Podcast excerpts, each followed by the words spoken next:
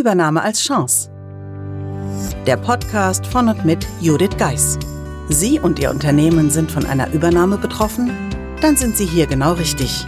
Judith Geis, die Expertin für US-amerikanische Übernahmen im deutschsprachigen Raum, teilt mit Ihnen wertvolle Tipps und Tricks und zeigt Ihnen, wie Sie diese Veränderung für sich und Ihr Unternehmen nutzen können. Ganz nach dem Motto Take the Chance. Hallo und herzlich willkommen zur heutigen Folge des Übernahme als Chance Podcasts. Ich freue mich, dass Sie wieder dabei sind. Heute soll es um Up in the Air und damit George Clooney gehen. Denn George Clooney begegnet mir in meinen Projekten regelmäßig. Aber für alle, die Up in the Air nicht kennen, will ich Ihnen kurz berichten, um was es da geht. Darin fliegt Ryan Bingham, gespielt von George Clooney, quer durch die USA und feuert im Auftrag seines Unternehmens Mitarbeiter. Er landet, führt kurze Entlassungsgespräche, manchmal nur 90 Sekunden lang und reist wieder ab. Sie können sich sicherlich vorstellen, warum gerade dieser Film so einen Eindruck auf meine Kunden gemacht hat. Denn jetzt, wo sie selbst amerikanisch sind, machen sie sich so ihre Gedanken. Wird das, was im Film gezeigt wird, bei uns auch so passieren? Kommt dann George Clooney angeflogen und feuert uns alle? Dieser Film schürt letztendlich Ängste. Ängste, die ganz tief bei den Mitarbeitern, aber auch bei den Führungskräften verankert sind in dem Moment, in dem die Übernahme bekannt ist. Denn gerade diese Filme, wie auch Wall Street mit Bud Fox, gespielt von Charlie Sheen, der das schnelle Geld machen möchte, und von Gordon Gecko, gespielt von Michael Douglas, unterstützt wird. Denn Bud Fox lässt sich auf die Machenschaften ein und zieht sich an seinem Ziel, bis er letztendlich realisiert, auch die Fluglinie, bei der sein Vater arbeitet, wäre beinahe ruiniert worden. Nur um das schnelle Geld zu machen. Sind die Amerikaner jetzt auch bei uns, um nur das schnelle Geld zu machen und letztendlich uns zu ruinieren? Meist ist es so, dass diese Filme die Ängste schüren, die längst da sind oder einfach nochmal verdeutlichen, um welche Ängste es geht nach einer amerikanischen Übernahme. Ich möchte heute über die sieben Ängste sprechen, die meiner Meinung nach und Erfahrung nach bei einer Übernahme am häufigsten auftreten. Da geht es einmal darum, die Angst, den Job zu verlieren. Wer hat nicht zum Beispiel wieder einen Film, nämlich reine Chefsache gesehen, wo es darum geht, eine Sportzeitschrift, die übernommen wurde und jetzt einen neuen Chef bekommt. Und dieser Chef ist dazu da, um dafür zu sorgen, dass immer mehr Leute gehen müssen. Eigentlich als Komödie ausgeschrieben, aber am Ende hat gefühlt niemand mehr was zum Lachen. Und auch dieser Film prägt natürlich das Bild, was so nach einer amerikanischen Übernahme auf sie zukommt. Deshalb gebe ich Ihnen einen Tipp dazu mit. Wenn Sie die Führungskraft in einem Unternehmen sind, das gerade von einem Amerikaner übernommen wurde, versprechen Sie nichts, was Sie nicht halten können. Und vor allem, bitte schotten Sie sich nicht ab, sondern bleiben Sie weiterhin mit den Kollegen in Kontakt. Wenn nicht Sie mit Ihrer eigenen Kommunikation beitragen, die neue Identität Ihres Unternehmens zu entwerfen, dann werden es andere tun. Also geben Sie bitte die Hoheit darüber nicht ab, wie Entwicklung und aber auch das Verhalten bestimmter Personen zu deuten sind. Denn auch wenn Sie schweigen, sagen Sie manchmal mehr, als Sie denken. Ich weiß, es stehen viele Meetings an und eine E-Mail scheint oft die bessere Wahl zu sein, denn es geht schnell und ich kann dann schnell weitermachen. Aber wenn man jahrelang zusammengearbeitet hat, sollte man regelmäßig Zeit einplanen, um zumindest kurz mit dem Team zu sprechen.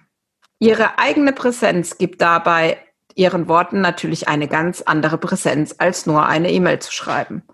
Und Sie können sicher sein, dass Ihre Informationen auch so ankommen, wie Sie es geplant haben. Ich empfehle daher den direkten Kontakt gleich morgens, noch bevor Sie Ihren Rechner einschalten. Denn dann bekommen Sie ganz hautnah das Gefühl dafür, wie es Ihren Mitarbeitern, aber auch den Teammitgliedern geht. Was Sie selbst dazu beitragen können, dass es wieder zu einem besseren Betriebsklima kommt. Oder optimalerweise es gar nicht dazu kommt, dass das Betriebsklima sich verschlechtert. Aber auch als Mitarbeiter können Sie aktiv was gegen Ihre Angst tun. Denn Sie brauchen nicht zu warten, bis Ihre Führungskraft auf Sie zukommt, sondern wenn Ihnen persönlich was auf dem Herzen liegt, nehmen Sie es selbst in Angriff und kontaktieren Sie Ihren Vorgesetzten. Die zweite Angst, die viele umtreibt nach einer Übernahme, ist die Angst vor Veränderung. Denn letztendlich ist eins klar, nach einer Übernahme wird es Veränderungen geben auch wenn viele Geschäftsführer oder auch Führungskräfte zunächst sagen, dass es nicht dazu kommen wird, dass Veränderungen kommen. Aber ich sage Ihnen, es wird definitiv zu Veränderungen kommen.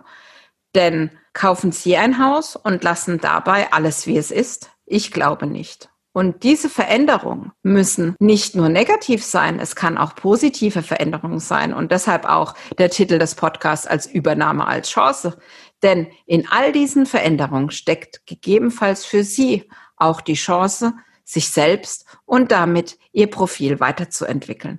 Sie sehen sich vielleicht in neuen Rollen wieder, die Sie sich vorher selbst gar nicht zugetraut hatten, aber letztendlich werden Sie so vielleicht Erfahrungen machen, die Sie sonst niemals als Mitarbeiter eines mittelständischen Unternehmens getan hätten. Die nächste Angst die nach einer Übernahme natürlich da ist, ist die Angst, das gewohnte Umfeld am Arbeitsplatz zu verlieren.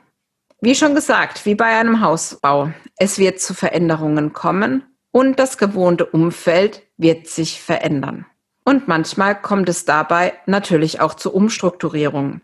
Es kommt dazu, dass Regeln sich verändern oder aber dass Zuständigkeiten neu geklärt werden und Abteilungen bzw. abteilungsübergreifende Prozesse aufgrund der neuen Vorgaben aus den USA angepasst werden müssen. Denken Sie dabei gerade als Führungskraft auch an viele Kollegen, die schon sehr lange im Unternehmen sind und die vielleicht gerne die Augen davor verschlossen haben, dass sich was verändern wird. Aber auch hier sind die Veränderungen auch Chancen. Denn sie haben irgendwann die Übergangsphase geschafft und können dann zeigen, welche Eigenschaften sie in die neue Situation einbringen können. Und daher ist es oft sinnvoll, am Anfang erstmal zu beobachten und zu schauen, wie sich das Ganze weiterentwickelt. Denn nicht jedes amerikanische Unternehmen plant gleich den Abriss ihres Unternehmens. Aber vielleicht wird das eine oder andere erneuert. Und vielleicht ist dabei auch ein Projekt dabei, das Sie schon selbst länger verfolgen und das dann für Sie gelöst wird. Wichtiger Tipp dabei, wenn sich das gewohnte Umfeld für Sie ändert im beruflichen Umfeld, sorgen Sie dafür, dass Ihr eigenes privates Umfeld stabil halten und nehmen sich immer noch die Zeit, den privaten Kontakt mit Ihren Freunden und Ihrem sozialen Umfeld weiterhin gut zu pflegen. Denn letztendlich trägt auch dies dann dazu bei, dass Sie auf neue Kollegen positiv und damit offener zugehen können und vielleicht beim Austausch mit Familie und Freunden die ein oder andere zündende Idee haben, die Sie in den nächsten Tagen umsetzen können. Das war Teil 1 zu diesem Thema. In der nächsten Episode geht es dann weiter. Ich freue mich auf Sie. Buchen Sie jetzt ein Mentoring mit Judith Geis. Egal ob als Mitarbeiter, Führungskraft oder Team. In einem individuell auf Sie zugeschnittenen Mentoring erhalten Sie wertvolle Tipps und Hinweise, wie Sie sicher durch die Zeiten der Veränderung kommen. Schauen Sie vorbei auf thebridge-online.com/mentoring. Den Link finden Sie auch in den Show Notes.